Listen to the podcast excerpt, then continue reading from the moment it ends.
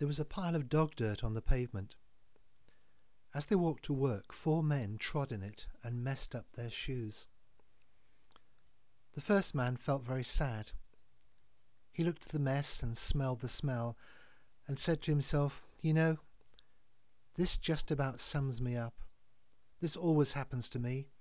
It's the kind of guy I am. I can't even walk down a street without messing things up. The day has started badly and it's going to get worse from here on in." This man never got to work. He went home, got into bed, stayed there feeling more depressed as the day went on. The second man saw the mess and smelled the smell and started to panic. He said to himself, "Oh dear, what should I do now? I mean, there are so many things I could do, but I want to do the right thing. I don't want to get it wrong in case people think badly of me. I must get it right at all costs. If I clean my shoes, there'll be nowhere to put the mess, and if I leave it somewhere, someone might see me. On the other hand, I could, but then, and what if..."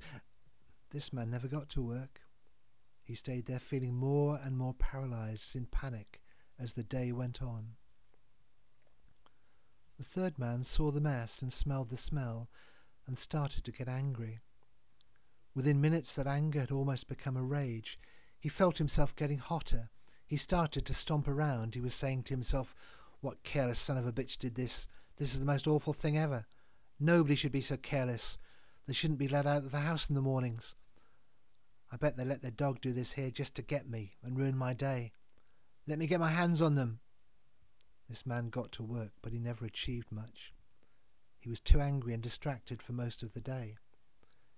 And as he contributed to his ulcer and heart disease, he planned tortuous revenge on all dog owners. The fourth man was annoyed at first, and then started to smile.